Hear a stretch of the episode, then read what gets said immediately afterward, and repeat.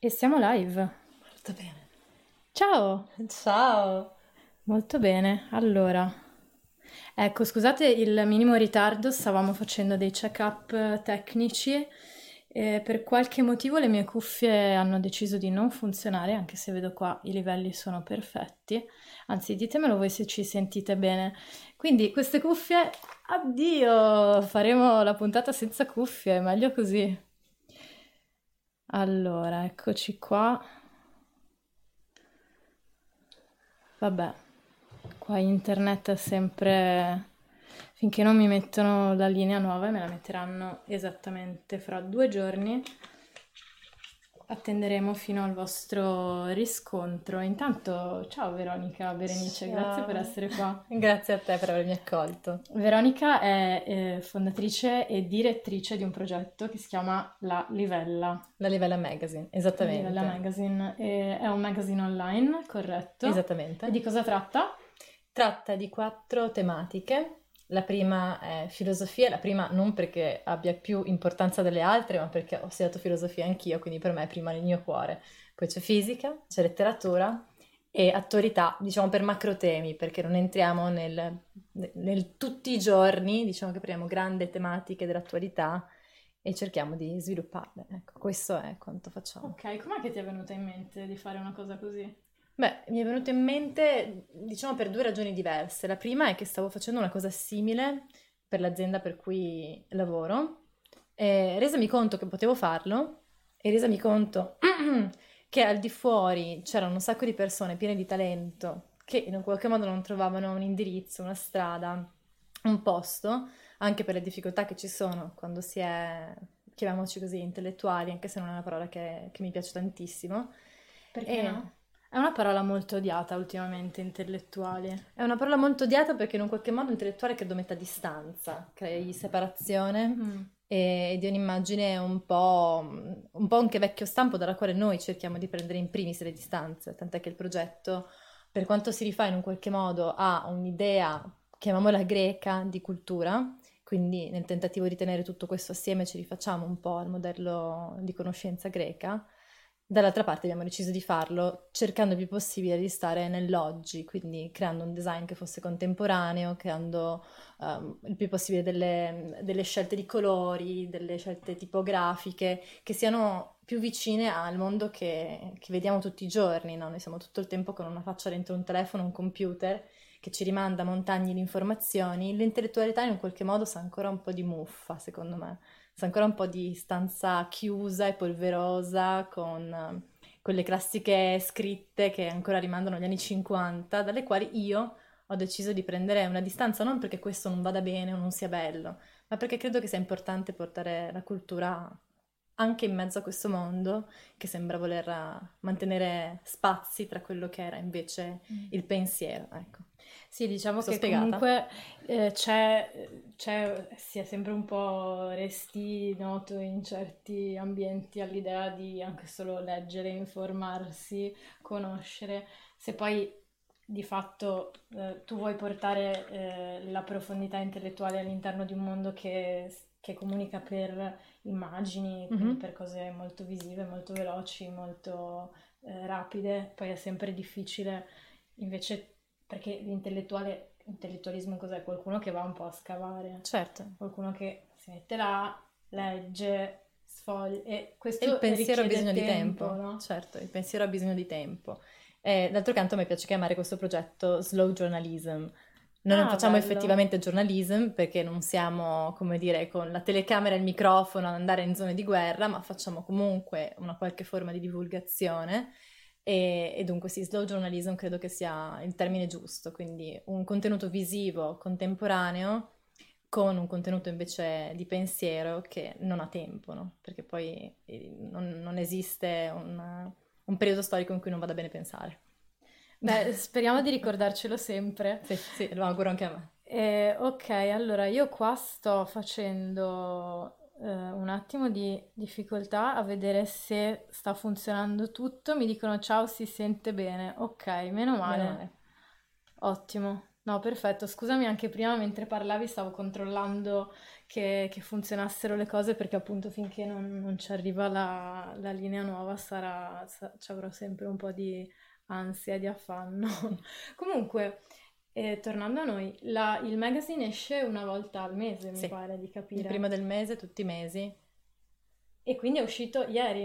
Eh, è uscito stanotte, è uscito mettiamola stanotte. così. Abbiamo avuto okay. un piccolo dramma, che ovviamente quando devono arrivare i drammi cascano sempre quando hai delle certo. altre cose da fare. Certo, ovvio. E il dramma è stato l'aggiornamento del nostro host, quindi in questo caso... E quello, il numero di questo mese come si chiama? Si chiama Aurora. Aurora, sì. beh dai, speriamo che sia anche di, di buon auspicio. Io ho letto quello del mese scorso, quindi del mese di febbraio, molto mm. bello, che si chiama Numeno. Noumeno, no, sì. Noumeno. E Noumeno che cosa vuol dire? Uh, entriamo in un, discorso, in un discorso abbastanza lungo. Comunque, direi che eh, per quanto riguarda l'aspetto filosofico, il nome lo rimanda un po' al trascendentale, ecco. Quindi direi che ci stacchiamo un po' dall'aspetto più, più fisico per spostarci. Voleva essere un suggerimento, ecco, per spostarci a qualcosa che sia un po' forse il, il pensiero unico che sta al di là, no? quello da raggiungere, quello che tutti noi abbiamo in testa in un qualche modo, quell'idea di verità che ci porta al di là, ecco. Quindi questo Un'idea un di verità, perché questa parola non la conoscevo, la stavo ricercando ieri sì. proprio beceramente, tipo su Google, e mi è venuta fuori questa definizione, che è qualcosa mm. tipo eh, la tendenza ad individuare delle connessioni significative mm-hmm. fra varie cose molto diverse che apparentemente non hanno, non hanno una relazione di causalità. Sì, questo si può mi, definire anche mi così. fa pensare in realtà più che al, um, al numero a un altro tipo di, di Cioè perché concetto. lo usano in mm. contrapposizione mm. con fenomeno. Sì, esattamente. Giusto? Sì, Quindi sì. fenomeno è quello che può essere percepito mm-hmm. Sì. E... Ma hai fatto i compiti a casa, vedo. Ma che brava che sei, averne di sì, più. Sì. Poi dicono sempre che quelli che fanno le interviste non sono bravi, no? Dicono, no, ma eh, io gli intervistatori. Invece no, qui abbiamo un'intervistatrice seria giusto. che parte subito no, vabbè, io toste. essendo abbastanza ignorante, allora cerco di uscire Oh, lo siamo tutti da... in realtà, è tutta, è, è tutta una posa, rimangono sempre non, spazi di, di non conoscenza, no? Quindi tutti siamo oh, ignoranti, ecco. Sì, sì, no, ma infatti, ma per fortuna è che diciamo che appunto, soprattutto di filosofia, ragazzi, io ho fatto una scuola inglese, cioè già tanto che sappia parlare italiano, questo voglio dire, quindi eh, se adesso ci mettiamo anche a parlare di filosofia, ovviamente eh, cioè, sono un po' in soggezione perché eh, n- n- praticamente non l'ho fatta, io ho fatto Theory of Knowledge a scuola, che è una cosa abbastanza diversa e quindi ho proprio tutta una lacuna gigantesca riguardo alla filosofia in generale, al pensiero filosofico, cioè io... Filosofia... Theory of knowledge. Theory of knowledge. Sì, che, che è, una cosa, è una cosa diversa, è un po' un po' più incentrato sulla, che ne so, sulla deontologia scientifica, cioè è quasi una cosa più da università mm-hmm. che da liceo. Ok. Comunque di fatto non ho studiato il pensiero dei filosofi, cioè se tu mi dici, non so, parlami di Democrito o parlami di Heidegger, ti dico sì, vabbè. Cioè, Vabbè, guarda, so ti dirò, neanche io saprei farti una lezione accademica, ma per quello c'è il nostro scrittore di filosofia che è Thomas Masini. Okay. Che sta portando avanti, non so se ti è capitato di andare a spulciare nella sì, sezione sì, filosofia, sì, lui ha deciso sostanzialmente di riportare all'interno della rivista un percorso filosofico che parte dagli inizi e che sta andando avanti pian pianino, mese per mese, fino a portarci alla contemporaneità. Quindi per se c'è qualcuno che sta studiando filosofia in questo momento e ha bisogno di avere, come dire, degli spunti, questo è il modo giusto mm-hmm. per averli. Thomas è molto bravo. E lui è quello che ha scritto nel numero, nell'ultimo numero di febbraio quel, quell'articolo su... Allora, perché... Su San... Dovrebbe essere eh, possibile che fosse Sant'Agostino il mese Sant'Agostino, infatti, mi, mi, sì. mi pareva. Sì, sì. Thomas Sant'Agostino, okay. sì. Eh, sì, fighissimo comunque. A me piace molto anche visivamente, appunto, la Hai investito molto. È molto bella. sì, sì, no, ti devo dire, anche io sono orgogliosissima. So Chi che... che cura la parte grafica? Mm, c'è, una, c'è, una, composizione di persone, nel senso il team non è fatto solo da me perché la tuttologia non funziona. Il team è fatto da diversi soggetti, la parte grafica è sempre supervisionata da me perché ovviamente non è che si possa mollare a libero arbitrio chiunque si possa mettere a fare una cosa o l'altra. Io tengo assieme i vari, i vari soggetti, quindi ci sono da una parte le illustrazioni e ogni mese ci sono illustratrici diverse che accompagnano ah, okay. i nostri articoli. Da un'altra parte ci sono dei fotografi e anche loro cambiano mensilmente per fare la copertina. Quello che è l'impianto grafico-estetico è stato deciso più o meno a monte con l'aiuto di un mio amico spagnolo che si chiama Paolo e con il quale abbiamo lavorato per circa sei mesi per trovare la quadra, quindi facendomi vedere montagne di colori, montagne di font, non capivo assolutamente mm-hmm. niente, ma ho imparato tantissimo. E il risultato che vedete oggi è quello di, insomma, dell'inizio che continuiamo a portare avanti, che ci piace particolarmente. Ecco. Quando è uscito il primo numero? Il primo numero è uscito a maggio dell'anno scorso, dopo sì, un anno di, di lavori in bottega, mettiamola così, dai. Ah, ok. Quindi a porte cioè, chiuse di, abbiamo pre, fatto... Pre-lavori? Sì, perché comunque okay. per riuscire a mettere online un sito internet che sia tutto funzionante, un po' di lavoro ci vuole, specie per tutta gente che con il mondo dell'informatica ha ben poco a che fare. Mm-hmm. Quindi siamo dovuti appoggiare ad altri, non sempre gli altri sono stati poi capaci di farci avere quello che volevamo e quindi io sono un po' tignosa, lo volevo fino in fondo, lo volevo così e dunque ci abbiamo speso tempo. Poi la ricerca delle persone che potessero um, portare i contenuti così come noi li si cercava, anche questo ha portato via tempo e tuttora porta via tempo perché comunque cerco ogni mese di dare una voce, una voce diversa almeno. Non tutti, non tutti, i mesi mi riesce, ovviamente non sono onnipotente, mi piacerebbe, ma non ancora.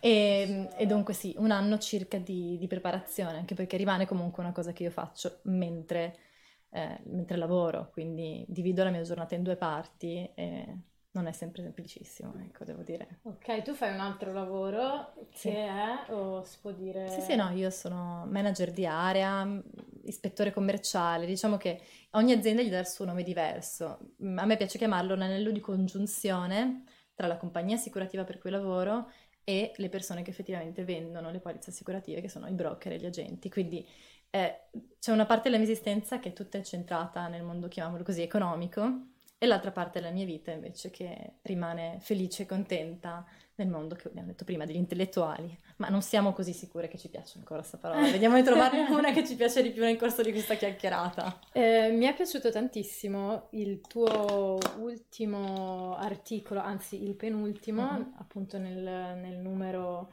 di febbraio in, in, cui parli del linguaggio sì. e che appunto visto che la parola intellettuale non ci piace poi capiamo che il linguaggio è estremamente importante ed è fondamentale anche nella strutturazione del pensiero.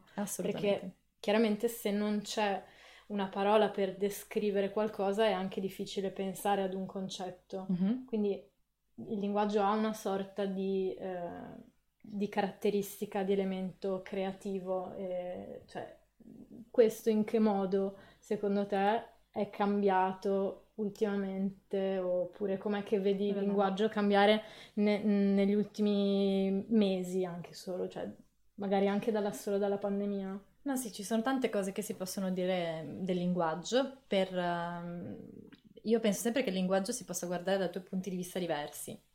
Da una parte c'è il linguaggio che si impara e che dunque um, modifica noi e poi siamo noi che modifichiamo il linguaggio. Quindi c'è un, duplice lavoro che si fa con, uh, con, lo strumento linguaggio. Ma per quanto riguarda la tua domanda nello specifico, che cosa, che cosa ne è del linguaggio oggi, no?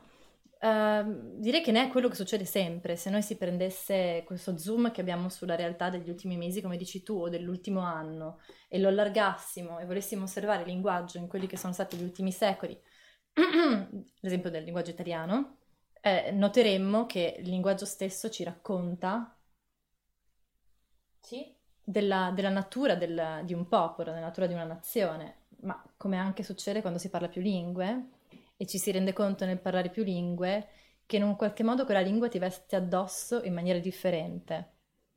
Mm. È un po' come se anche il tuo modo di pensare cambiasse, non so se è una cosa che percepisci anche tu, però quando parlo Beh, inglese... C'era l'imperatore Adriano, no, che diceva che io ho molte anime perché parlo molte lingue, mi mm-hmm. sembra che dicesse. Credo che non dicesse una stupidaggine, tra l'altro. Mm. Credo che effettivamente è come se tu abbracciassi oltre alla lingua tutta la cultura che quella lingua porta con sé.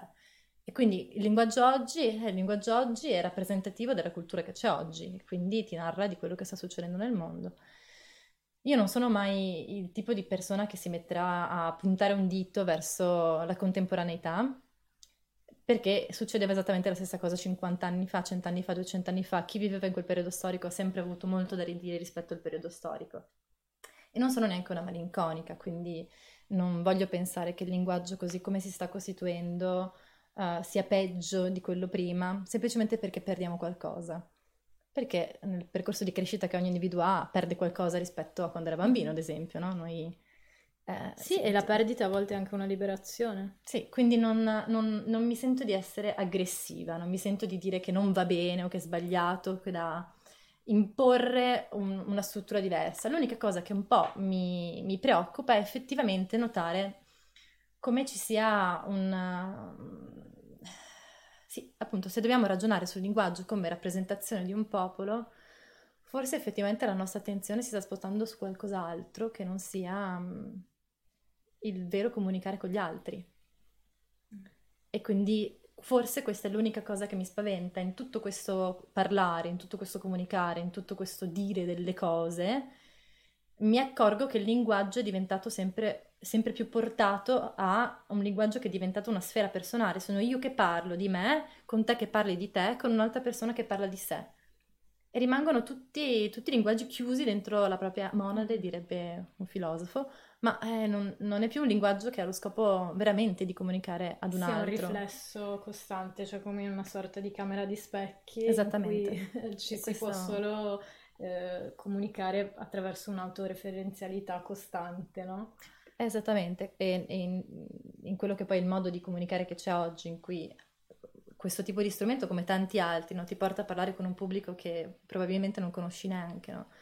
Quindi sono io che comunico del, di me a un pubblico ed è poi quello che, che io vedo trasmutato nella, nella, composizione stessa delle frasi, no? quando si legge qualcosa di scritto, si intuisce un po' qualcosa di più oltre il, il detto.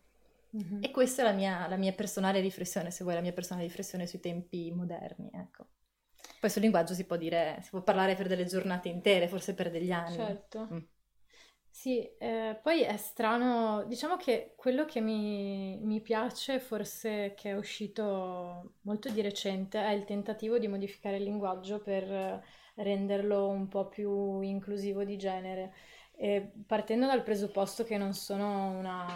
Oh, ti vedo già bella carica, che stai per dire qualcosa. Ok. Sì, ecco, sono molto contenta perché poi mi piace creare questi trigger. Bene, no, bene. allora, partendo dal presupposto che non sono... Mi, non è che mi interessa più di tanto, però ehm, mi, mi, piace l'idea che ah, poi il linguaggio anche sia in grado di cambiare, di evolversi e di di pensare in modo diverso, anche più inclusivo da un punto di vista di genere. Ok, vai. Discorso difficilissimo Fire e divideremo il mondo perché quando si entra in questo argomento qui, siccome l'abbiamo già affrontato nelle nostre riunioni interne, è un argomento che compare così a flash ogni mm-hmm. tanto e diventa uno scannatoio. Ecco. Sì, più che altro perché è difficile tradurlo poi a livello di scrittura. Mm-hmm. È difficile tradurlo anche solo a livello verbale mm. delle volte. Ah sì, sì, se da una parte ci sarebbe, mm, come dire, una sorta di... Per me è ok se vogliamo spostare tutto il maschile, tutto il femminile, se vogliamo fare un po' un po', se vogliamo includere tutte le altre conformazioni dell'io che ci sono, no? Quindi noi si parla di, di definizioni sessuali, io penso che la sessualità c'entri fino a un po', ecco. Credo che sia proprio la composizione dell'io, oggi forse più che mai l'io è diventata una robina importante. se sono, se sono onestamente io non mi sentirei di, di, fare grandi, di fare grandi modifiche al linguaggio in questi termini, um, perché non, non, penso che sia lì dove si dovrebbe portare lo sforzo. Ecco, non perché la cosa in sé sia sbagliata, ma perché portarla lì mi sembra che si vada a perdere uh, tutte le altre cose su cui si dovrebbe lavorare in termini di uh, parità di genere mm-hmm. o di gender fluid, o adesso non lo so quale sia la parola che ci piace di più. No, vabbè, ma gender fluid è un'altra roba, è quelli che dicono che non vogliono identificarsi né come donna né come uomo. Vabbè, poi io di queste cose so veramente poco in realtà, mm-hmm. eh, ma mi riferisco proprio di più alla, al linguaggio, cioè neanche all'individuazione dei vari generi. Cioè io, allora, nel 2020 e nel 2021 eh, è iniziato ad, and- ad essere di moda il fatto, tutta la questione dei famosi pronomi. Mm-hmm. Allora, eh, cosa sono i pronomi? È la gente che dice no, mi devi dare del they, they oppure her, oppure uh, him, her.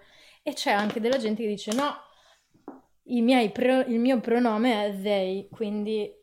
Allora, è chiaro che queste persone hanno forse un complesso eh, di ego- egotismo pesante secondo me perché tu puoi veramente avere una identificazione sessuale quella che vuoi però se, stai, se mi stai richiedendo di darti del they cioè che io ti devo dare il plurale maiestatis forse caro mio cioè o cara mia o cari miei va tranquillo cioè no, no. allora se tu vuoi, eh, vuoi, che qualcuno ti dia il plurale maiestatis hai evidentemente un, un problema di, di megalomania no? cioè più che un problema di genere Stiamo, stiamo, stiamo, andando sempre di più su una direzione scivolosissima. Sì, io c'è una parte di me che è d'accordo con te. Ed è quello in realtà che penso quando non, um, non ho voglia di, di, di, fare dell'altro. Quindi la, la Veronica, in, nel suo stato di spontaneità, ti risponde: Hai ragione. Hai ragione. Dall'altro lato mi rendo conto che ehm, le lotte sociali passino eh, per tante vie, ma è un po' quello che dicevo prima una delle vie che evidentemente alcune persone hanno deciso di intraprendere è su più livelli, perché poi c'è la gente comune che incontri per la strada che dice dammi del day, ma poi la cosa ovviamente si sposta sempre nel politico e anche nell'ambiente politico c'è la gente a sostegno di questa idea, tant'è che mi pare sia in Canada che sono stati approvati a livello legale tutti i vari pronomi. Sì, comunque non avete, continuerete a non avere un'assicurazione sanitaria, però vi daranno del, del lei quando eh, sarete a, sulle scale di un, di un, ospedale in agonia con un, un, ago di morfina che esce da, male da, dalla vena, insomma, però comunque vi daranno, vi daranno del day. Cioè, questo sto dicendo. No? A me piacerebbe che, che, questo tipo di discorso, non, non il tuo, il discorso sul day them, smettesse di esistere. Vorrei che scomparisse così per cominciare a ragionare su tutt'altre cose. Trovo che sia veramente una, una spesa di tempo sciocca che crei ehm, rancori tra gli umani nel tentativo di risolvere i rancori tra gli umani che questo ne crei di più, no? Uh-huh. Perché crea più separatismo. Insomma, io me ne starei tranquillina e l'unica cosa che direi è che onestamente per me rimarrà, rimarrà sempre fermo che c'è l'uomo e c'è la donna. La conformazione biologica non si può modificare. Questo non significa che tu non possa sentirti milioni di cose. Io eh, mi certo. sento costantemente milioni di cose e voglio essere rispettata per il mio sentirmi tantissime cose diverse. E quindi credo che il ragionamento debba passare dal biologico e quindi andare a ricercare in un qualche modo di voler portare tutto questo a una zona fisica e sessuale, a più, come dicevo prima, una questione di, di anima, se vogliamo parlare di anima, ma mi rendo conto che si aprono altre porte. Esatto. A una questione di, di, di mi piace la parola anima. Ma infatti secondo mm. me è, è becceramente, è abbastanza limitante, no? Questa cosa del, del, del genere. Una cosa che non ho mai capito è... Allora aspetta che intanto devo salutare, dobbiamo salutare Ale che, che ci saluta e ci dice che Joe Rogan ci sta ascoltando. Eh, lo so, mi ascolta sempre Joe Rogan. Io spero che comunque eh, non ci siano delle latenze perché io vedo che costantemente il mio eh, il, mio, il, mio, schermo qua, dashboard d'autore di Twitch, mi sta, di, mi sta, come si dice, mi sta caricando, quindi non lo so, non, non riesco a capire, sarà, sarà un...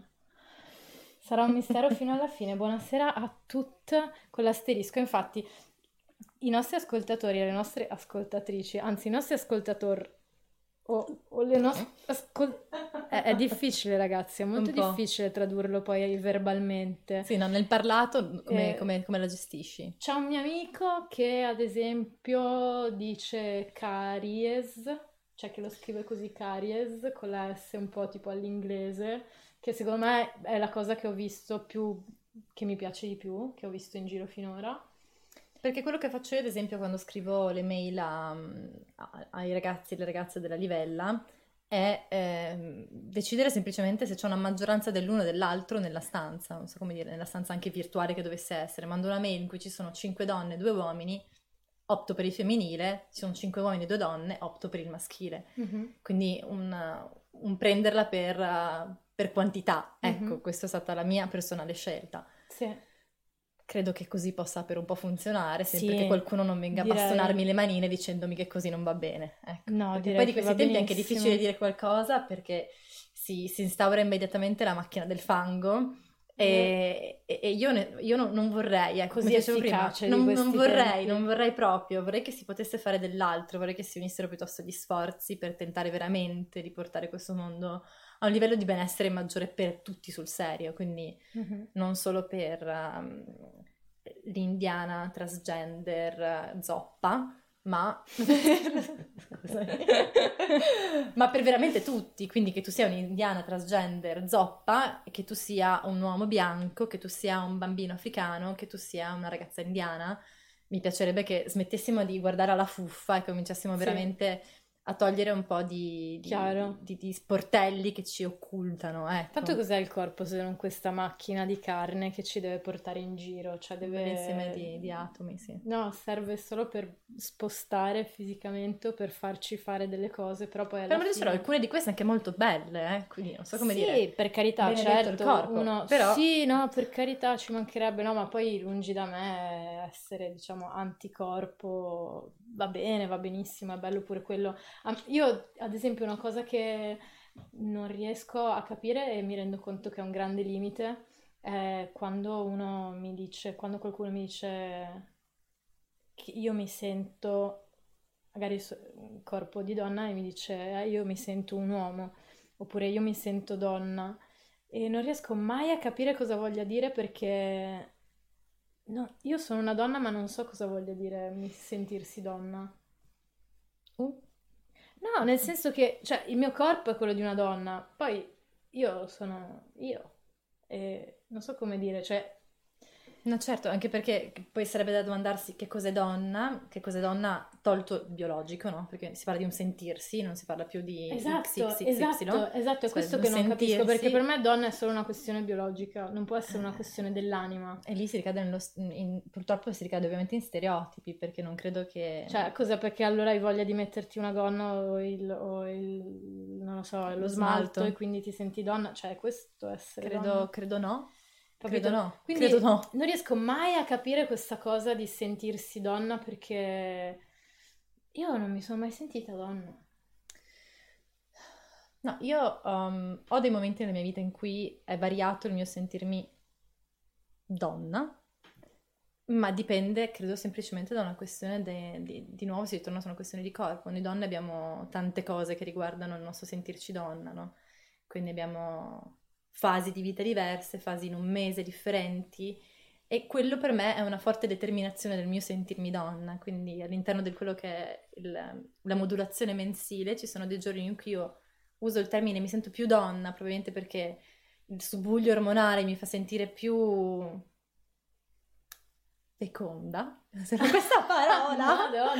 Ci sono i momenti del mese in cui evidentemente il calo di ormoni del mio corpo mi fa sentire un po' meno donna in quel senso. Ma, quindi, ma credo che si Ma quindi per te sentirsi donna vuol dire sentirsi arrapata, cioè, cioè mi stai dicendo questo. Non so se volevo portarla in questa direzione, perché evidentemente neanche io so bene cosa dirti per quanto riguarda il sentirsi donna. Queste cioè, sono non, le occasioni essere, in cui io mi sento. No, non può essere legato ad una fluttuazione chimica all'interno del cervello o all'interno del corpo, cioè capito? No, non eh, può essere quello. No, sicuramente, sicuramente anche quello, però sicuramente ha una sua, ha una sua dose di, di, di, influenza. Secondo me, almeno io credo che nel mio vivere, la mia vita di donna, quella parte lì abbia un'influenza sulla mia esistenza. Il sentirsi donna di per sé, quindi sentirsi donna da parte di qualcuno che non nasce nel corpo di donna, che cosa possa significare? Gesù. Sarebbe Gesù. da chiederlo a loro.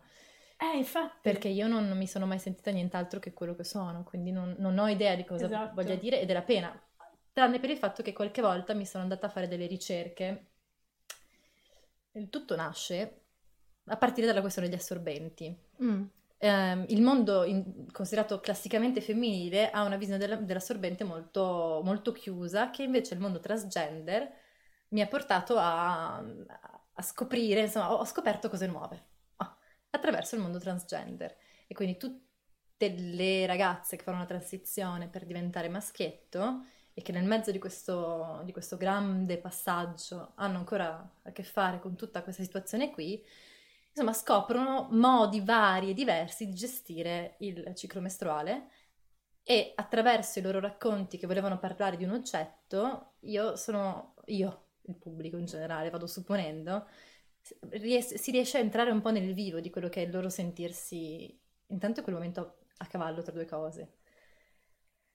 E, e lì in realtà quello che io ho percepito è tanta, tanta non so come dire, tanta tristezza e tanta, tanto, tanto desiderio di in un qualche modo trovare un'identità, ma la mia paura è che non sia forse, forse la strada delle più sicure da, da, prendere per cercare la propria identità. Tutti noi cerchiamo la nostra identità. Io non credo che cercare l'identità sia una cosa che debba fare solo qualcuno che magari si guarda e pensa avrei preferito avere qualcos'altro. Io penso che sia il cammino di ognuno di noi e chi non fa questo cammino personalmente è quello lì che ha un problema grosso e che dovrebbe cominciare a, a pensare di fare veramente un po' di autocoscienza. Quindi suggerirei ecco, un lavoro su, su, se stessi, di conoscenza del sé, che poi tra l'altro mica sono io a dirlo, eh, perché conosci te stesso è una frase vecchia come il cucco. Eh sì. E che a quanto pare fanno soltanto, c'è questa grande divisione no? anche sui social. Allora ci sono tutto l'ambiente LGBTQ+, sì. e c'è l'ambiente etero, no? i due grandi squadroni che si, che si scontrano e la grande accusa che viene da, dal lato LGBTQ rispetto al mondo etero è voi non riflettete mai su voi stessi, la vostra natura non viene mai messa in discussione. E quindi io condivido e abbraccio la corrente di questo lato e dico effettivamente sì. sarebbe bene che tutti, indipendentemente da quale sia la tua parrocchia, um, di fare un po' di, di autocoscienza per renderla normale, no? E nel momento in cui rendi normale il fatto di interrogarti, di chiederti, di capire che bene chi sei, di riuscire a trovare la, il tuo giusto mezzo no, nell'esistenza, magari a quel punto veramente non ci sarà più bisogno di fare grandi trasformazioni fisiche che immagino siano, immagino, lo si vede, sono estremamente dolorose. La disforia è un problema che, che, che immagino sia devastante per qualcuno che si alza al mattino e vuole fare pipì in piedi invece deve fare seduto o viceversa, nel frattempo comincia a vedersi la barba, un corpo che cambia, onestamente non, non, non penso che sia una cosa facile da, da gestire. E dunque mi piacerebbe di più un mondo che... che secondo te prego, fra un po' ci sarà un pippone? No, scusami perché poi io tu. sono molto... cioè ti tendo a interrompere molto appena mi viene in mente una cosa. No, ma secondo te ci sarà... cioè il prossimo step sarà tipo sentirsi un animale? Perché io ogni tanto vorrei avere una coda. Oh mio... Guarda che ci penso tanto. Eh. Anche io tantissimo, pazzesco. Se c'è qualcuno dei miei che sta ascoltando in questo momento sarà lì ad applaudire. Sì, Tantissimo Dai. la mancanza della coda, come l'arto fantasma, capisci? Ti giuro! Sì, certo, c'è tantissimo, bellissimo. La coda rivoluzionerebbe tutto nella mia no, esistenza. Ma una bella coda lunga, tipo da leopardo. Assolutamente. Da, cioè, un codone. Bella, un bel codone. Un bel codone. per equilibrare. Per equilibrare, sarebbe stupendo, sono d'accordo. Cazzo, secondo me oh, potremmo essere veramente le pioniere di un nuovo. di, una nuova, di un nuovo riconoscimento di, di genere di identitario. Genere. Cioè, la coda. No, perché, caspita, No, ti giuro, ci penso da quando sono piccola. Eh, io ho sempre avuto questa grande passione per arrampicarmi sugli alberi. Eh, capito? Quindi la coda. Aiuterebbe un sacco, eh? Hop! Aiuterebbe un sacco. No? Condivido, pienamente. Nessuno più di me è d'accordo. Quando è che ci facciamo fare una bella coda? Beh, adesso c'è Elon Musk che sta lavorando al progetto Neuralink, che è quel progetto per la mappatura completa del cervello umano e del collegamento di, diciamo, proprio tutta la corteccia prefrontale e, e tutto quanto a, a dei sensori. Il che sarebbe molto utile per far, ovviamente questa cosa verrà introdotta in primis per far muovere i tetraplegici, mm-hmm. che sono quelli che letteralmente non c'è più una connessione fra il loro cervello e la spina dorsale. Se tu invece quest- gli crei questa sorta di quarto cervello, mm-hmm. saranno in grado di, di, muoversi, quindi attraverso una spina dorsale magari in carbonio. ci facciamo impiantare una bella coda in carbonio con del pelo. ah, ma tu mi hai fatto così, ma io ho pensato che aggiungere una coda sarebbe sensazionale. Sì. Sì, uh, beh, voglio la coda. Proviamo, proviamo a chiedere a Elon Musk. Sì. Elon Musk nel caso in cui tu sia qui ad ascoltarci oggi. Però secondo me ci saranno, cioè sicuramente fra 50 anni ci sono le persone che dicono no ma io mi sento un ghepardo. Beh non succede già alla fine, tutti quelli che si fanno questi piccoli interventi, chiamiamolo di chirurgia, chirurgia estetica, ah, esatto, in cui esatto, esatto. si fanno mettere i corni, I tagliano la lingua, fanno le, le prolunghe i denti. Quando vivevo a Berlino c'era la comunità dei vampiri e ah, la comunità dei vampiri aveva i dentini riconosciuti come comunità, quindi beh, ce n'è un'altra adesso che vengono fuori, vedi se ci pensi. Mm-hmm. E loro si facevano l'impianto ai denti per avere non il dente finto da Halloween, ma effettivamente una dentiera buona per affilare qualcuno. Uh, non lo so, non lo so, la verità è che non lo so. Non so neanche questo, tu dici bene, tra 50 anni cosa sarà? Curiosa di vederlo comunque. Eh sì, se ci arriviamo sarebbe molto bello. Beh, dovremmo arrivarci alla fine, più o meno. Beh, insomma, sì, dai, se, se, vedo, se, vedo, i miei parenti... Sì, secondo me ci arriviamo. E poi per l'epoca spero anche... Beh, insomma, cioè... non so se si possono fare i segni brutti, però insomma, dai, speriamo, no? E altra... Mm, parlami di un altro articolo che hai fatto su, sulla livella. Uh là là, beh, l'ultimo Quello che... di quest'anno, di questa, sì, quest'anno, questo mese? Di questo mese Uh, diciamo, io cerco di alternare un articolo, un articolo, poi sono editoriali, quindi cercano di essere un po', come dire, degli spunti di riflessione. Uh, un, articolo tra, un, articolo, serio e uno faceto, no? Quindi cerco mm-hmm. di stare un po' a cavallo tra questi due. Questo mese era la parte più, più gogliardica e ehm, era il tentativo di trovare delle vicinanze tra, appunto siamo nel tema, tra i due organi, quello maschile e quello femminile. Okay. E, eppur si muove è la frase che, um, che, così mi viene in mente subito, legata a, a clitoride, che eh, si è scoperto, insomma, avere delle erezioni. E ah, dunque... Sì. Io la sapevo questa cosa. Ecco, vedi. E la sapeva tardi. sicuramente anche la Ellie, carissima amica, che è stata anche la prima a inaugurare questo studio che ci sta seguendo. Yes, erezioni del clit, infatti. Eh sì, sì, lei è molto, molto, molto più informata di, di me. E ciao Ellie, ciao tesoro mio, sono molto contenta che mi segui. Scusa, dicevi? Erezioni ah, del Quindi sì, in qualche modo in tutto questo dividere e creare sottocategorie e, e, tutto questo cosmo, io ho deciso che a me piaceva più l'idea di guardare le cose che si avevano in comune, ecco, più mm. che guardare le differenze tra i due. E dunque c'è questo piccolo articolo gogliardico, lo definirei così, un po' leggero, ma allo stesso tempo con un occhiolino come per dire, dai, insomma, impegniamoci a guardare che c'è più roba in comune che roba che diverge tra, mm. tra l'uomo e la donna. E quindi questo ah, è stato il tentativo di, di tenerli assieme. Questo è l'articolo di questo mese. Ok, ecco. ok. E, ehm, eh, voi avete, cioè comunque uscirà ogni mese adesso un, sì. un, nuovo, un nuovo, numero. E avete intenzione di rimanere solo online? Mm, questa è una bella domanda.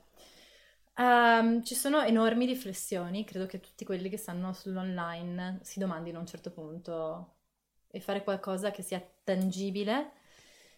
Mm. Non è semplice, non è semplice per più cose.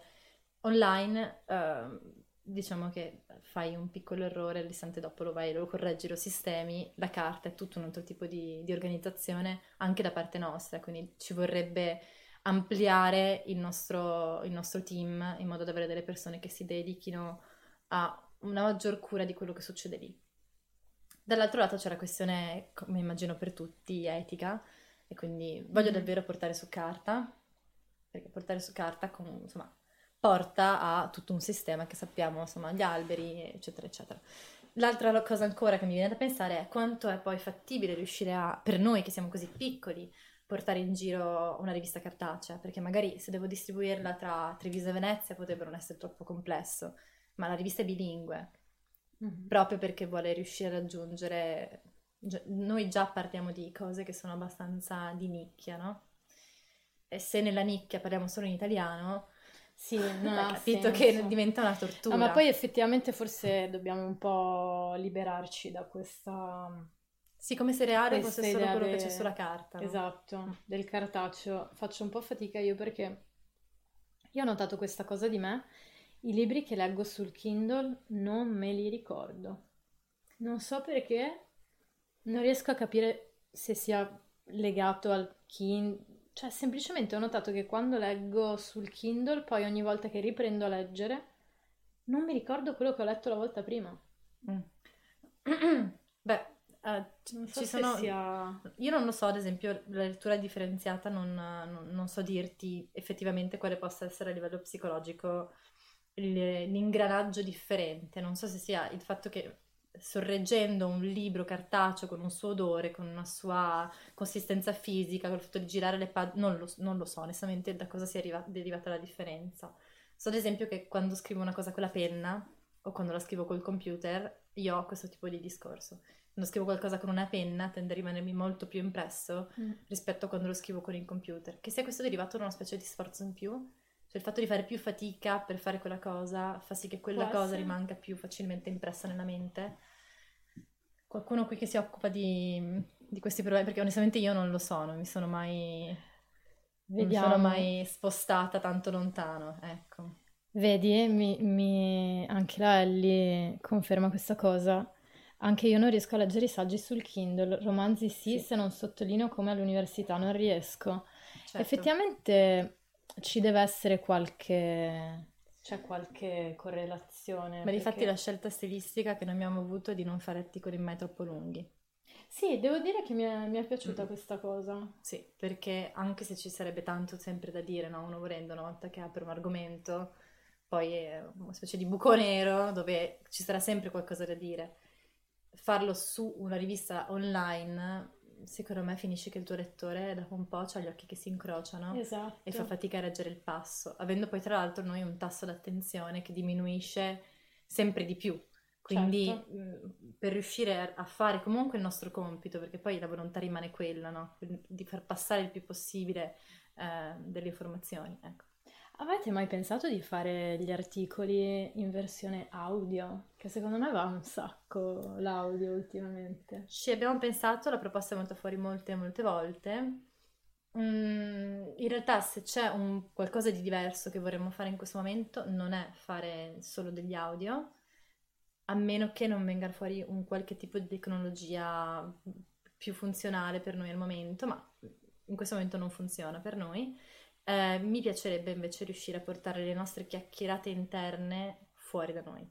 Questa è una cosa che mi piacerebbe molto, ad esempio ci sono delle piattaforme che ti permettono di farlo, questa ed altre, dove poter far insomma, sentire tutte le voci di questo team, perché credo che la cosa veramente bella in tutto questo discorso è il fatto di poter avere magari un unico tema e la voce di un filosofo, un fisico, un letterato, un qualcuno che si occupa di giurisprudenza, la ragazza che, che, scrive di letteratura e di, scusami, di attualità, che sono un po' i nostri capi saldi attorno al quale gravitano altri scrittori.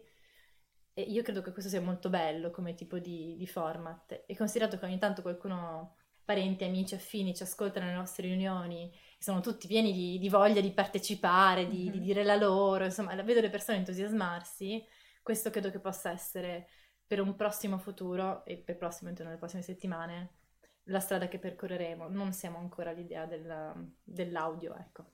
Perché. Eh, l'audio ha di bello che ti permette di imparare, di fare, mentre magari stai facendo altre cose. Banalmente io mi ascolto sempre podcast mentre magari sto facendo le pulizie a casa, mentre cucino, mentre, cioè, capito? mentre devo fare cose che non, non richiedono uno sforzo mentale quel tempo invece di buttarlo a passare l'aspirapolvere o a fare altre cose che comunque devono essere fatte per certo. diciamo non vivere in una stalla e comunque quel tempo lo posso utilizzare per informarmi e imparare qualcosa quindi e secondo me punto nella mia agenda visto eh, diciamo visto che adesso sta, sta proprio cambiando l'assetto Adesso non so tu con il tuo lavoro come sei organizzata, ma io ho tantissimi amici che non torneranno in ufficio o magari ci tornano invece di tornarci come prima dalle 8 alle 5 del pomeriggio, dal lunedì al venerdì ci tornano una volta a settimana. Mm-hmm.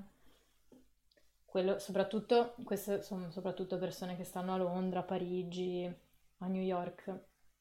Quasi nessuno tornerà a fare la vita di prima con gli orari di prima e quindi c'è tutto un altro stile di vita che prevede che le persone siano molto da sole.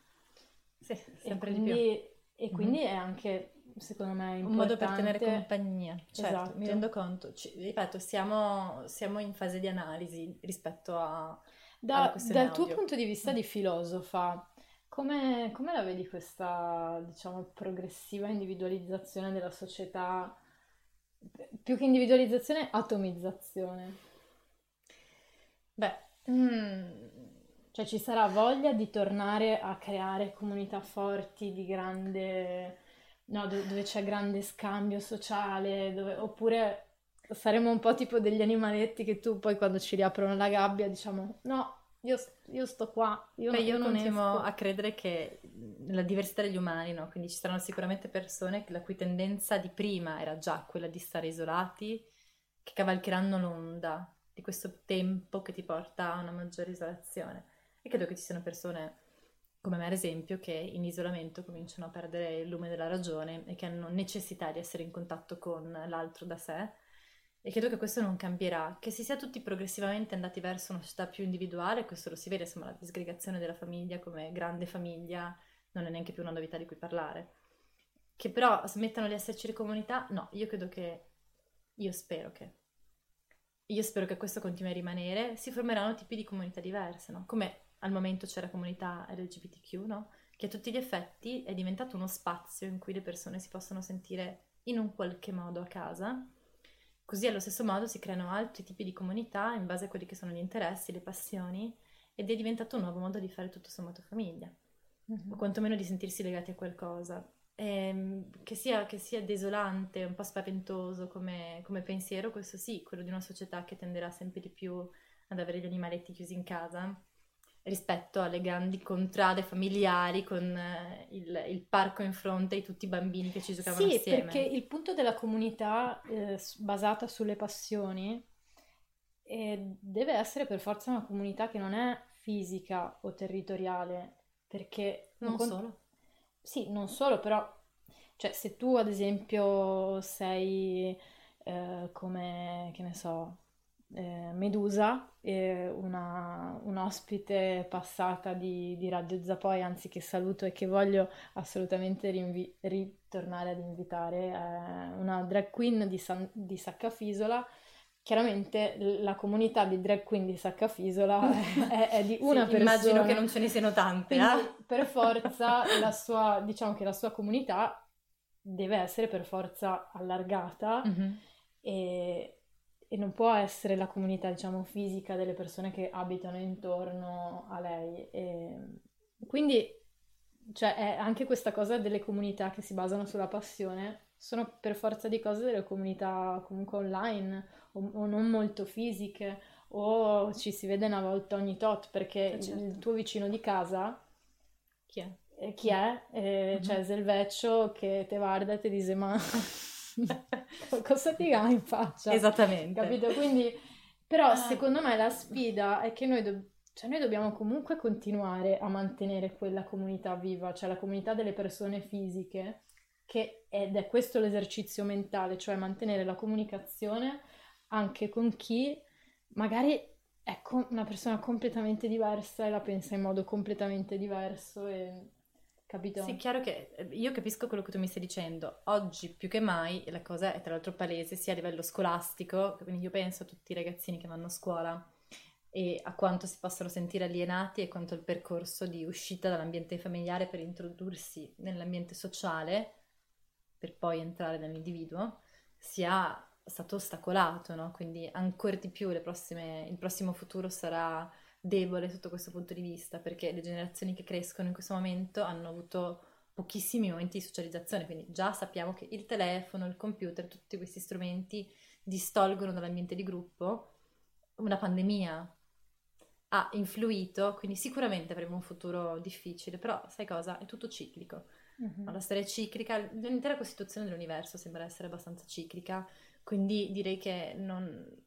Forse, veramente credo che sia più una speranza, come vedi sono sono con l'occhio un po' languido che spero che non vada veramente tutto a monte perché no, pensare a, una, sicuramente non a un futuro di individui chiusi in casa in cui gli arriva il cibo alla porta, gli arriva il, il sostitutivo per il computer alla porta perché a quel punto si parlerà solo di, uh-huh. di elettronica, la tecnica. Uh-huh. La tecnica che avrà invaso il tutto noi saremmo semplicemente, saremmo noi a quel punto a essere i robot della situazione, no? Se devo immaginarmi un futuro del genere, che è un futuro che per me è terribilmente distopico, ma non poi così difficile da pensare, e quindi a quel punto saranno tutti belli grassi, queste poltrone. Sì. Beh, ehm... guarda, io ho appena io spero finito... che ci fermiamo prima, ecco, a questo punto che si oh... salti tutti per aria prima. Ho appena finito di leggere A Brave New World, cioè Il mondo nuovo di Aldous Huxley, che è l'autore anche tra le varie cose di Le porte della percezione, di Chrome Yellow, di... poi ho letto un altro suo libro che si chiama L'isola. Eh, insomma, è, lo dico per i miei ascoltatori, forse, anzi sicuramente tu già lo conoscerai, è, è un libro... Ah, non conosci Brave New World? È il precursore praticamente di 1984. Ah. Quindi 1984 è scritto nel 48 e Brave New World è del 31, mi pare, 1931 in cui però è il contrario di 1984, cioè dentro 1984 c'è una società distopica in cui le persone attraverso l'oppressione e la violenza sono portate a vivere in un certo modo, mentre eh, Huxley si immaginava di più un, una società che, in cui i cittadini sono contenti di vivere quella non libertà, cioè la ricercano, attivamente perché è tutto molto più tranquillo, perché l'importante è la stabilità. La Cina. Quindi, mm-hmm. cioè è molto strano perché adesso, eh, cioè stavo rileggendo questo libro e siamo nel 90 anni dopo, letteralmente 90 anni dopo, e effettivamente più lo leggo e più mi dico, però no, non è troppo po' diverso in realtà da quello che sta già accadendo in certi posti e da quello che molte persone si auspicano, perché comunque è un, è un luogo dove tutti hanno da mangiare, tutti stanno bene, non ci sono guerre, non c'è sofferenza, c'è stabilità perfetta, non c'è libertà, però in realtà c'è molta libertà sessuale, ad esempio. Lui poi su, fa un po' ridere perché poi su tante cose ti rendi conto che questi, questi autori, così, questi sono i primi anni 30, si immaginavano il futuro, magari si immaginavano no, di, che, che, ognuno andasse in giro con la macchina volante e poi però eh, l'ascensore comunque doveva esserci un macchinista per, per muovere l'ascensore, no? cioè capito? Quindi da una parte non si cioè internet e tutte queste cose proprio non ci sono arrivati neanche lontanamente vicini e magari si immaginavano come cose potevano immaginarselo. Certo, infatti. Eh, però mi, mi, ha colpito molto questa cosa perché di fatto eh, ci sono tante persone adesso che leggendo questo libro direbbero, beh, non è male alla fine. Cioè, si chiama comunismo. cioè, si chiama comunismo, no, non penso che si chiami in un modo diverso. Sì, no, non è poi in realtà proprio. Aspetta, vieni un po' più in qua che se no esci da, dalla telecamera. Okay. Eh, sì, non è poi proprio comunismo, però vabbè, insomma, le- leggetevi, no, me, me, lo, me lo leggerò così poi ti porto i miei, i miei feedback e chiama... faremo una grande discussione. Esatto, Brave New World, eh, ambientato in un futuro non meglio identificato dove Dio non esiste più perché appunto per evitare guerre basate sulla religione è stato eliminato Dio. E... Gesù Santo, è davvero il comunismo. No, nel senso, eh, più me ne parli, magari, più magari, sono convinta che sia così. Magari su certe cose sì, eh, poi vabbè, sì, di fatto non, forse anch'io non ne so abbastanza per dire questa cosa uguale al comunismo. Eh, Beh, forse... di sicuro è molto simile a quello che accade in Cina. E da qui secondo me la grande domanda. Mm. I cinesi a quanto pare sono disposti ad avere, per quella tranquillità di cui parla anche il tuo autore, non avere la libertà, perché a tutti gli effetti mm-hmm. loro sono controllati, non hanno possibilità di, di avere i social come ce, li, come ce, li, abbiamo noi, quindi noi possiamo benissimo entrare su Facebook, su Instagram, su qualsiasi social in questo momento e scrivere il presidente fa schifo e uh-huh. sua mamma è una donna di strada mm-hmm. e nessuno presumibilmente ti verrà a dire che sei cattivo, qualcuno magari ti scrive mm-hmm. sotto in caps lock che non hai capito niente, qualcun altro lo insulterà e questo è quello che accade qui, questo non accade in Cina. E la grande domanda è siamo disposti a rinunciare alle nostre libertà? E la risposta a quanto pare è sempre sì, cioè è un no a livello emozionale, ma è un sì fattuale. Sì, perché è quello che sta accadendo in Cina e tutti noi abbiamo sicuramente qualche amico che sta vivendo in Cina, io almeno ce l'ho, sì. e che quindi ha fatto volontariamente questa rinuncia, ma la facciamo costantemente quando apriamo i nostri social e decidiamo di lasciare a loro tutte le informazioni che abbiamo. Sì. Quindi sì, la, la scelta di rinunciare alla libertà per una vita comoda, beh, mi pare che l'umano l'abbia già fatta. Sì, sì, io sono sempre più convinta che le persone sappiano, non sappiano veramente che cosa farsene della libertà, non siano particolarmente interessati quanto lo sono della sicurezza. E è un trade-off questo della libertà e della sicurezza che è sempre quello da, tan- da sempre, cioè Beh. vuoi più libertà o più sicurezza? Non c'è un giusto e uno sbagliato, no. dipende solo da quello che preferisci tu. Poi è chiaro che magari io che non ho figli a carico, non ho particolari problemi, eh, chiaro che io tenderei più verso la sponda della libertà e mi interessa meno avere la sicurezza, anche perché comunque sono stata un po' abituata a non avere troppe sicurezze, un po' la nostra generazione mm-hmm. è abituata a non avere troppissime sicurezze, insomma siamo diventati maggiorenni con una crisi economica mondiale, siamo cresciuti con le Twin Towers, siamo insomma non è che abbiamo quell'immagine, quell'idea che comunque a 40 anni o a 30 anni deve avere la famiglia, con la casa, con... per quanto molti di voi dovrebbero farlo e smetterla di, di fare i podcaster come me, eh, in realtà sì, siamo, siamo, più abituati all'idea di, di non avere così tante stabilità, così tante sicurezze. Ci fa stare male? Mm. Sì, no, io credo che forse dovremmo essere, dovrebbe esserci una maggiore educazione in termini di libertà, no?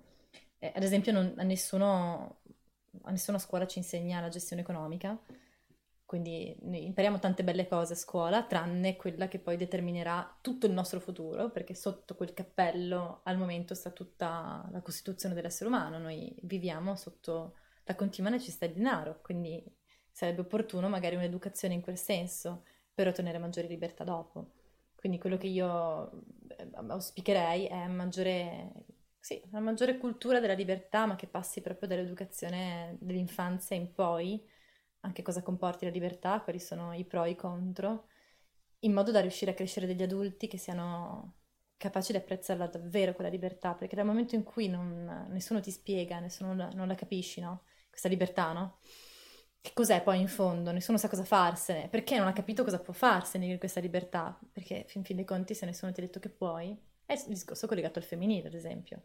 Mm-hmm. Abbiamo ora finalmente una generazione di donne che arrivano finalmente a poter fare tutto, ma che secondo me hanno sempre quel, quello stop derivato dal fatto che nessuno gli ha veramente insegnato a poter fare tutto. E quindi la difficoltà di riuscire a mettersi in gioco in maniera appropriata in certi casi, secondo me, è derivata proprio da questo. Se nessuno ti insegna la libertà, è difficile che poi tu dal nulla... Nessuno nasce imparato, no? Mm-hmm. E quindi propongo un corso di scuola eh, su come usare la libertà. c'era, c'era in, in certi, certe nazioni ce l'avevano il corso cosiddetto di citizenship anche, anche negli Stati Uniti ce l'avevano se non sbaglio, poi l'hanno tolto ovviamente. E, ecco, la mia visione rispetto a... per quello diciamo tentennavo un po' prima nel dire sì, la Cina è così, perché effettivamente poi io non sono, non sono mai stata, però io ho l'impressione che il nostro mondo occidentale non è che sia migliore eh, sen- cioè in realtà ho l'impressione che il mondo occidentale, o meglio, chi detiene il potere nel mondo occidentale, stia un po' rosicando perché in realtà loro vogliono essere come la Cina e che ci sono arrivati dopo, ma vo- è lì un po' che, che vogliono arrivare, secondo me. Perché... L'Occidente? Sì, sì, in realtà sì, perché stanno cioè, sono, stanno già accadendo delle cose che, che, vanno verso quella direzione lì, solo che in Cina sono stati molto più bravi ad implementare certi... Beh, diciamo che il passaggio è stato più semplice, no? Loro non sono passati mai per una democrazia. Esatto. Quindi, mi non parlare troppo vicino, mi sposto. Ehm, quindi sì, capisco quello che, che dici e capisco anche forse il fatto che ci sia un po' di fascinazione, ecco, da parte dell'Occidente rispetto all'Oriente in tutte le sue forme, quindi c'è una fascinazione. Che si voglia tendere in quella direzione, non so se sia una volontà che parte da noi o, o che piuttosto non sia una volontà che parte dall'altra parte. Io credo che sia più l'Oriente in un qualche modo a voler far diventare noi come loro piuttosto mm. che noi a voler davvero, davvero abbracciare uno stile, uno stile, di vita che effettivamente funziona lì perché ha un, un background storico che ha composto le fondamenta per la costituzione di un modello di Stato come quello che c'è in Cina. Ditt- dittatura, perché è una dittatura, mm-hmm. quindi è un modello dittatoriale. Qui sarebbe un po'... cioè ci vorrebbe una, una, una presa di potere forte, ci vorrebbe che mi sembra, non, non, spero, magari ho una visione strana io del mondo, ma non mi pare che siamo indirizzati in questa strada. Quindi io mi mantengo... Non lo so, io so solo che da un po' di tempo ci sono dei governi che, che non sono stati eletti. Sì, lo so che è il Parlamento che elegge i governi e noi abbiamo eletto il Parlamento, però di fatto... Eh, cioè, di fatto ci sono persone che sono state appuntate a, a a, fare, a produrre delle leggi, che poi non sono leggi, sono decreti legge, eh, che poi vanno a influenzare la nostra vita, che non sono stati eletti. E quindi uno a ben guardare, no, se arrivasse un alieno e vedesse le cose da fuori direbbe, beh sì, ma non cambia poi molto. Mm. Insomma, cioè alla fine, non, sì, non è che... C'è un articolo che abbiamo scritto su questo, La libertà va in fumo, ed effettivamente un po' tratta la questione su... Beh, è un argomento che, che, che, è sicuramente interessante, no? In che modo... Cioè, siamo davvero noi illusi di vivere in democrazia o in fin dei conti Secondo me, ecco, dietro? noi siamo molto, molto illusi. Questo, questo... Quindi c'è un Matrix, ecco. Ecco, ci scrivono libertà, libertà, libertà. Adesso leggo qualche commento perché sono molto carini. Siamo ancora ingabbiate nella cultura che sistematicamente ci mette dei paletti Ellie, sì. I diavoli di Ludon? Non so cosa sia. Però onestamente non l'ho letto. No, neanch'io. E fateci già utilizzato, non so chi tu sia, ma eh, scriveteci che cosa sono i diavoli di Ludon, che così ci, ci acculturiamo ci anche acculturiamo... noi. Sì, no, veramente, ci acculturiamo anche noi.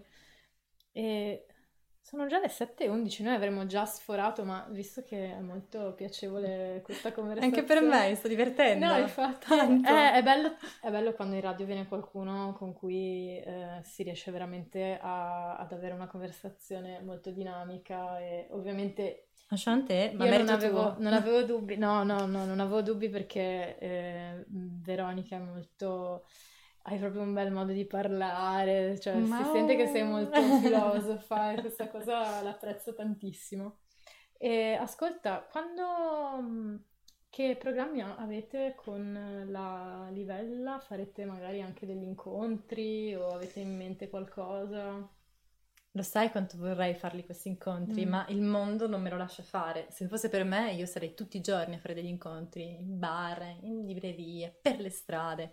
Io lo farei molto volentieri, mi piacerebbe tanto, vorrei stare in contatto mm. con la gente il più possibile, anche perché credo che per qualsiasi progetto nascente e non ci sia un'alternativa, cosa fai? Devi per forza stare in mezzo alla gente per farti conoscere. Cento anni fa si sarebbe andati in centro alla piazza del nostro paese con a dei volantini sì. a sbraitare. Bello. Ad oggi, per quanto io mi propongo di farlo tutti i giorni, poi tutti i giorni penso, ma esco con la mascherina, chiamo sei persone sedute distanziate a cui posso raccontare qualcosa difficile. È per questo mm. che il tentativo è quello di spostare questo tipo di, di, chiacchiera il più possibile sulla piattaforma che ce lo Online. dà il signor internet. Mm. E dunque questa sarà l'unica cosa che potrò fare, ma non appena tutto questo macello riuscirà a essere una cosa del passato, io sono, sono con il piede pronto. Proprio sulla porta per partire. partire. ma partire non solo in Italia, mi piacerebbe farlo, insomma ho buoni amici che fanno cose simili in varie parti de- d'Europa e mi piacerebbe proprio poterlo fare dappertutto, quindi sì, questo mm. è a lungo termine, nel breve termine ci sono piattaforme. Eh, c'è Twitch. C'è, c'è Twitch. Twitch. ragazzi, questo mondo bizzarro e favoloso fatto di gamer e di webcam girl. Ah, cioè, sì, ho visto eh, delle sì. interazioni, no, ma non sessuali, eh, perché mm. poi sono super strict su, su, Twitch, anzi non si può neanche fare, cioè se io adesso dovessi far vedere una spalletta ci sarebbero già dei problemi. Già dei problemi, qualcuno comincerebbe sì, a bannare. poi in realtà mm. i, puri- i puritani non ce li siamo mai levati dalle palle. Ma meno male, dai, no, ma meno male, a me piacciono i puritani. Ti piacciono Teniamoli, i sì. Ma sì. i puritani tipo i quaccheri o puritani? Ma tutti di qualsiasi natura, che siano mm. gli ebrei ortodossi, che sia uno che non appartiene a nessuna religione, ah, ma okay, si cioè sente proprio, integro in se stesso, in un'integrità che non capirò mai. Mm-hmm. No, no, io sono le cose della gaussiana, ecco, sono delle cose che mi piacciono tantissimo, quindi i liberissimi e quelli che proprio no, tutto no, dove c'è un solo no, no. Da, datemi tutti Bello. e due. Sì. Io devo dire che ho una particolare fascinazione invece per i cristiani ortodossi, mi piacciono perché sono molto heavy metal, sono un po' dei tamarroni, mi piacciono questi, questi, mantelloni, con queste cose, li trovo molto simpatici. Poi i greci già mi stanno simpatici di loro. Eh, non lo so, poi mi piacciono i loro canti, sono forti gli ortodossi. Poi per un periodo ho abitato all'interno di una barca a Sant'Elena, alla marina di Sant'Elena. Sant'Elena è la chiesa, una delle chiese più antiche di Venezia del XII secolo e, e ospita il corpo di Sant'Elena. Ah. Attenzione, che è per gli ortodossi san- la santa più importante per gli ortodossi. La, uno degli ortodossi. Non sapevo, mm. il numero uno, cioè la più importante. Sì, sì, okay. sì, perché Elena era la madre di Costantino mm-hmm. e, e, quindi di fatto la prima santa ortodossa, proprio numero uno, Aspetta, Santa Elena. È, sì, sì, è fortissima, importantissima ed è all'interno di una, di, un, di una cassa di, di vetro. Una teca sì, teca. No, no, eh, eh non volevo correggerti. eh, Mi sembrava teca. che si chiamasse teca. Sì, sì, no, no, non voleva. perfetto. E, ed ha questo mantellone rosso tutto bordato d'oro eh. con dei, dei diamanti finti, ovviamente, perché sennò, cioè... Se li appoggiati tutti lì col eh, gomito. Cioè, eh, questa maschera, tutta... mi è sempre molto piaciuta. E là vedo, vedevo spessissimo dei, dei, preti ortodossi. Che venivano in pellegrinaggio. Eh sì, perché per loro è proprio cioè, come dire vado a Gerusalemme per... Perché noi andiamo a Gerusalemme a fare i pellegrinaggi. Beh sì, certo. Sì, pure noi. Sì, tutti qua, le, le, principali monoteiste vanno tutte a farsi un giretto lì per una ragione o mm. per l'altra. Sei mai stata? No. Mm. Non sono religiosa, sono, sono, credente ma non religiosa. Piacerebbe, mi piacerebbe andare a Gerusalemme. Sei credente? Mm-hmm. Cristiana? Non religiosa. Ah, quindi okay. sì, ovviamente ho avuto un percorso di crescita qui, quindi in un qualche modo immersa in un ambiente cristiano non mi sento, non mi sento cristiana. Ah, ok, ok. Mm. No, no, no. no, no. Diciamo Pensavo che, che credo fosse... in, in, Dio, che però è una parola difficile di nuovo sul discorso del linguaggio sì. e quell'editoriale nello specifico entrava nei meriti, dire Dio è problematico. Sì, ne stavo parlando proprio oggi. Mm-mm, dire Dio è problematico. Quindi eh, quando si dice credo in Dio, di solito ci sono sempre tante reazioni, cioè, sì, sì. Mm, mm, ma quindi sei cristiana, ma quindi sei No, magari no, nel senso mi interessa di religioni perché sono interessanti, come dici tu. Mm-hmm. La mantella rossa, eh, la sì. scarpettina, insomma, sono interessanti, hanno sì, tutta sì, una loro fascinazione di usi e costumi, e però non si parla più della stessa roba, che da una parte c'è la roba degli uomini, e io sono più interessata a, all'altra parte, quindi mm-hmm. la parte più divina, ecco, della faccenda. Trascendentale. Sì. Che però, se anche Dio uno volesse andare a guardare, e non dico niente di nuovo, è interessantissimo vedere quello che gli altri hanno scritto rispetto a Dio, quindi comunque per me c'è uno studio costante in questi termini. Ecco. Leggo testi di natura ebraica e cristiana di solito, almeno per il momento sono i primi che ho mm-hmm. approcciato. Sì, diciamo che anch'io condivido la tua visione, secondo me è molto importante riuscire ad avere un rapporto con ciò che è eterno ecco, ciò che è, è esistito prima di noi, 100 milioni di anni prima di noi, esisterà fra 100 milioni di anni.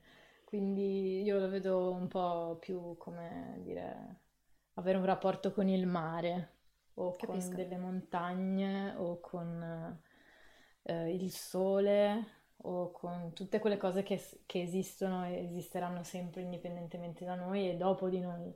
Per un po'. Per un po', chiaro, perché poi è chiaro che poi anche il pianeta Terra finirà, i suoi giorni termineranno e verremo magari risucchiati al, dal sole o non lo so, com'è che deve finire la Terra? Beh, probabilmente sì, bruciata. Mm bruciata. Mm-hmm. Il sole esplode. Il sole esplode, quindi... finiremo sbruciacchiati. Finisce così. E non so, si ricontrarrà tutto l'universo di nuovo in una piccola pallina esatto. che riesploderà di nuovo. Che riesploderà. Se la teoria del Big Bang mio... è quella giusta. È il mio trip. Ecco. C'è anche, c'è anche la... Beh, dovremmo parlare col tuo amico fisico, con il tuo collega, anzi, magari lo inviterò in radio perché mi piacerebbe avere un fisico in radio e un'altra teoria è quella che ci sono come queste lastre, eh, che sono le dimensioni, e ogni tanto queste lastre cioccano così, e nel, nel momento in cui si toccano c'è un Big Bang. Ciao, non lo sapevo. Eh, questa è un'altra... Bisogna chiamare delle... Michele, si chiama Michele? Ecco. Michele? Anzi. Perché sicuramente sarà da qualche parte lì. Vediamo se, vabbè, ci scriverà se è qua da qualche parte sicuramente. Michele fa di cognome Diego. Michele Diego. Diego, se separi la cosa, scoprirete da te che sarà molto felice di questo invito. che allusione molto raffinata che ho apprezzato tantissimo.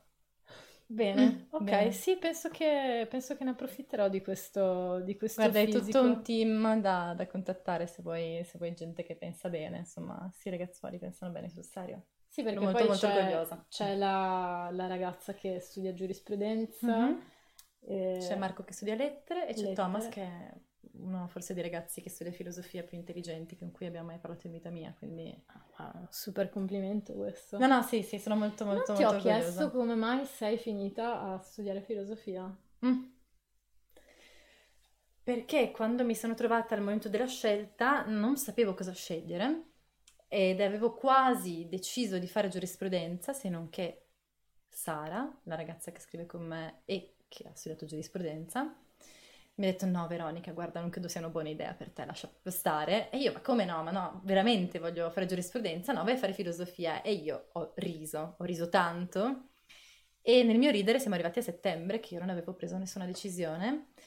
E in quel panico di, di, di nessuna decisione di vita, Sara mi ha portato alla prima lezione di filosofia qui a Venezia, in cui c'era il professor Luigi Verotarca, lezione era di teoretica, e lui parlava del simposio che io credo che come modo di cominciare sia pazzesco. Io sono uscita da quella lezione innamorata persa okay. e credo che quell'amore non sia passato mai. Ecco.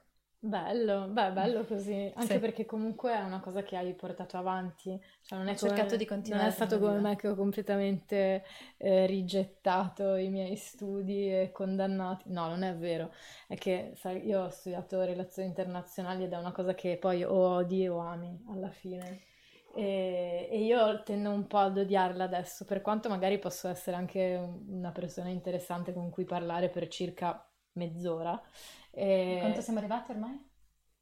Un'ora? No, e... forse siamo, siamo, arrivati un po' più...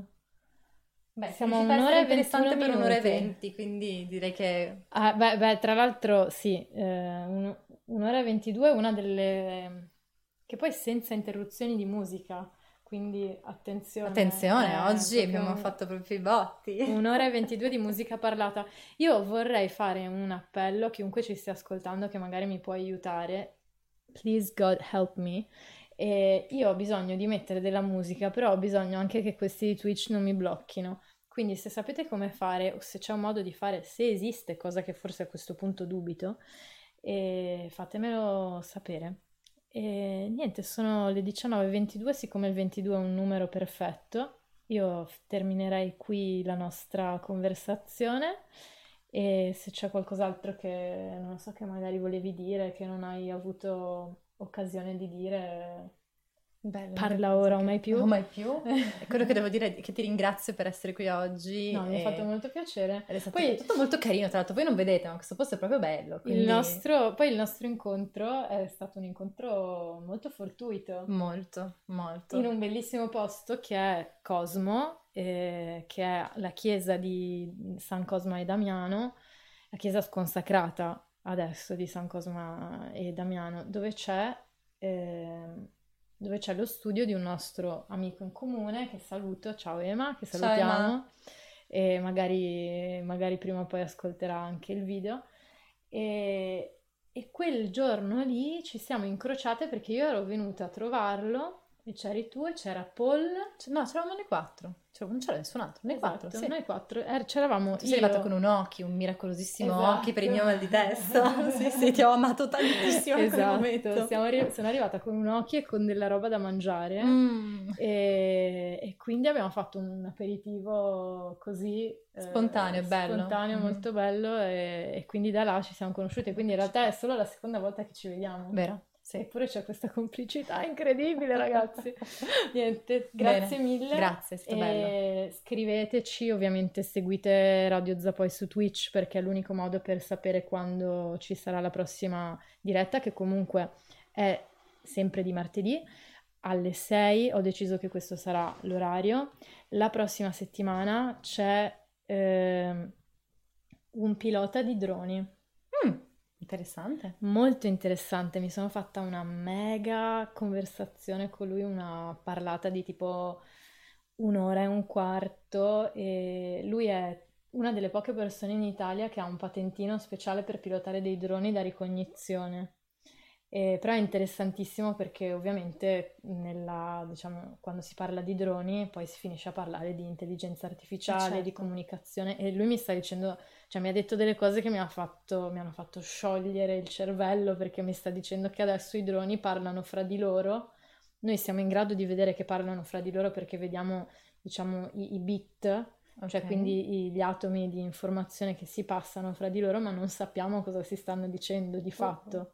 Cioè noi vediamo che si parlano ma non siamo in grado di, di capire quello che si stanno dicendo. Quindi, eh, Speriamo che non parlino male di noi. Esatto. O come diceva Brahms, se mi sono dimenticato di, di parlare male di qualcuno, scusatemi. Ok, eh, direi che la finiamo qua. Grazie Veronica di Grazie. essere venuta qua, è stato un piacere. Ci vediamo martedì prossimo e mi raccomando, seguite Zapoi sui vari social. Un bacio. E la Livella Magazine. E la Livella Magazine, certo. Tra l'altro, dov'è che si trova la Livella Magazine? Su Instagram? Su Instagram o sul nostro sito www.lalivellamagazine.com. Perfetto. Facebook ovviamente è ormai un cimitero. No, Facebook è, un, no, è un, una, sì. Viene pubblicizzata sul mio profilo personale per, diciamo, okay. parenti e esatto. persone di una certa età che mi hanno su Facebook. È un agglomerato no. di cadaveri adesso no, Facebook, Facebook di no, fatto. Io, ogni, sì, io continuo a postare su Radio Zapoi, sulla pagina Facebook di Radio Zapoi, che però riceve ne- nessuna, eh. cioè praticamente niente, no. perché di, di, fatto è un cimitero, è un, sì, una sorta di gruppo di, di cadaveri che stanno là e tra l'altro persone che stanno anche morendo piano piano. Ah beh certo, eh beh, è, inevitabilmente il range di età porta in quella direzione, quindi...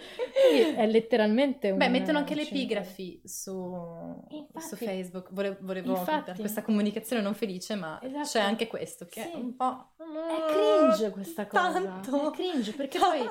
Eh, de- No, non ci sono più le persone, ma la pagina della, della persona diventa tipo il Facebook Memorial. Che ansia page.